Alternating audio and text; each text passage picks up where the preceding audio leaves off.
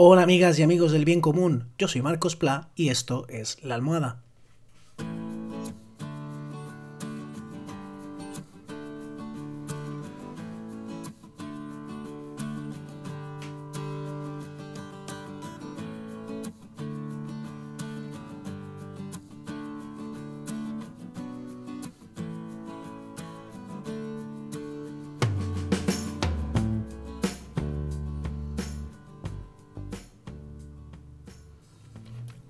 Hola, ¿qué tal? Buenas noches. Hoy quiero hablar de la implicación de los jóvenes en la política. ¿Están implicados los jóvenes en la política? ¿No lo están? ¿Qué es esa implicación? ¿Qué supone?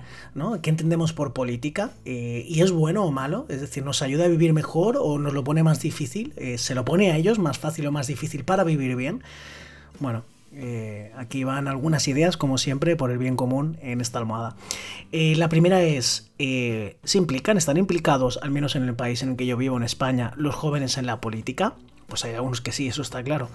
Em, pero ¿y el conjunto de los jóvenes, mayoritariamente? Lo primero yo creo que es aclarar qué entiende cada cual por política. Por política, desgraciadamente, en mi opinión, suele entenderse aquello que hacen los políticos profesionales, especialmente en el Congreso de los Diputados. Y eso es parte de la política la menos seductora desde mi punto de vista, sobre todo por cómo la plantean la mayor parte de los diputados y diputadas que ahora tienen su escaño, su responsabilidad allí. Pero la política para mí es apasionante porque habla de, cómo nos organizamos ¿no? Eh, como sociedad, desde dónde ponemos un carril bici, eh, desde qué tipo de naturaleza eh, tenemos dentro de las ciudades, hasta sí, el ingreso mínimo vital, la ley de eutanasia, la del aborto, un impuesto a las grandes fortunas, la ley de secretos, que hoy ha sido bastante comentada etcétera, etcétera, etcétera. Entonces, eh, ¿están implicados los jóvenes en la política? Pues yo creo que en la del Parlamento no mucho, están las juventudes de cada partido, pero eso no es mayoritario. Eh, y no me extraña, ¿no? En la semana pasada, en los podcasts que dediqué al barómetro electoral de junio en España, eh, pues di varias razones de lo poco seductora que por diferentes partidos de muy diversa ideología me parecía que sobre cómo estaban exponiendo sus ideas, ¿no? Y, digo, de muy diversa ideología. Entonces, claro, no le pasa solo a los jóvenes, es que le pasa al conjunto de la población y lo dice el CIS, ¿no? Que de las mayores preocupaciones son los políticos, cuando deberían ser, ¿no? Eh, como un alivio, como una especie de, digo yo, esta es mi opinión, como de líderes, lideresas, ¿no? De guías hacia, hacia hacerlo mejor, ¿no? Unos facilitadores, ¿no? Una sociedad del bien común. Pues no, eh, la sociedad los percibe actualmente, según el CIS, el Centro de Investigaciones Sociológicas, eh, como lo contrario. Que se lo hagan mirar, porque habla de los políticos, ¿eh? no habla de los políticos de un partido en concreto. entonces, bueno, em, lo que pasa es que si resulta poco seductor para cualquiera, yo creo que para alguna gente cuando nos vamos haciendo mayores, nos vamos haciendo más conscientes de que por poco seductor que sea esa política de partidos, la política del Parlamento, la política de políticos profesionales pues eh, acaba siendo decisiva para, vivir bien, tanto en lo individual como en lo colectivo. ¿no? Pues imaginemos el ingreso mínimo vital, o la ley de eutanasia, o la ley del aborto, ¿no? Eh, por poner los ejemplos que, decía antes. Em, y sin embargo los jóvenes, como es normal, están en general a otra cosa. ¿Eso quiere decir que no participen en política? Pues en mi opinión en absoluto. Eh, también hay de todo, ¿eh? O sea, hablar de un colectivo de una edad e intentar definirla con unas características comunes es un poco suicidio, ¿no? Eh, porque eh, cualquier colectivo al final es variado, ¿no? Si solamente la característica común es la edad. Pero bueno, vamos a intentar dar alguna pista, ¿no? Aunque no sea aplicable a, a todos los jóvenes. Y es que, como es un colectivo con el trabajo profesionalmente, lidero un grupo de jóvenes, y son destinatarios de buena parte de las actividades educativas que hago, entonces trato con muchos de ellos y de ellas. Em, yo creo que política entendida con cómo somos como sociedad y cómo nos organizamos, sí les interesa y sí la practican. Lo que no les interesa tanto es la de partidos, ¿no? Eh, no, es habitual eh, verlos hablar eh, de, de los partidos o que entren en discusiones de partidos o que eh, eso sí, cuando lo planteas de una manera sencilla, en un lenguaje más cercano, eh, eh, sí se mojan. En las encuestas que he ido haciendo a raíz de este podcast, cuando lo comparto en Instagram, por ejemplo, que es la red social donde está mayoritariamente, eh, sí que votan algunos de ellos y de ellas, ¿no?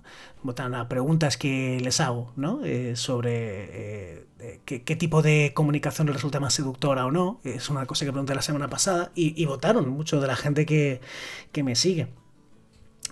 Entonces, eso por un lado les puede llegar a interesar la política de partidos, depende cómo se plantee, ¿no?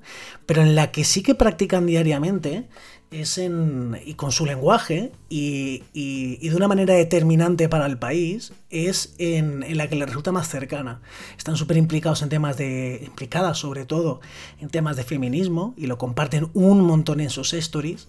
Han reaccionado eh, y han reproducido aquí todas las demandas del Black Lives Matter de, Estados Unidos, las vidas de los afroamericanos importan y han puesto sus eh, publicaciones eh, en negro. Eh, ahora hay una polémica tremenda estos días con cómo se entiende a las personas trans y hay un activismo muy fuerte de algunas de las personas que sigo que son muy jóvenes. Eh, hay un activismo muy fuerte con el tema del medio ambiente, sobre todo centrado en cosas muy concretas, como el tema del plástico, ¿no? y, quizá un poquito menos complejas. Eh, es, es, notorio en el último año, ¿no? en el último año y pico, el movimiento mundial iniciado por Greta Thunberg eh, con el tema del cambio climático. claro que participan en política y a veces nos, nos contagian y nos pringan, en, en, el sentido más positivo del término, al resto de la sociedad. ¿no? Em, tengo delante los datos de este podcast que ofrece Spotify eh, sobre edades. Y yo en verdad, eh, yo podría decir que podríamos resumir este podcast, son ideas sobre el en común, pero al final eh, esa, es la dirección, el tema eh, o, el contenido sobre todo de política en ese sentido amplio del término, aunque también alguna vez hablo de partidos políticos, y de cultura, ¿no? Eh, ¿Y cuáles son mis seguidores? Bueno, pues el 50% de mis seguidores, el, el no 50%, el 60 y pico por cien, tiene entre 18 y 34 años. Es una mayoría. O sea, la mayoría de gente que escucha este podcast es joven, hablando de política y de cultura, ¿no? de un 15% entre 18 y 22 años y un 46% entre 28 y 34. Entonces, sí que les interesa, ¿no?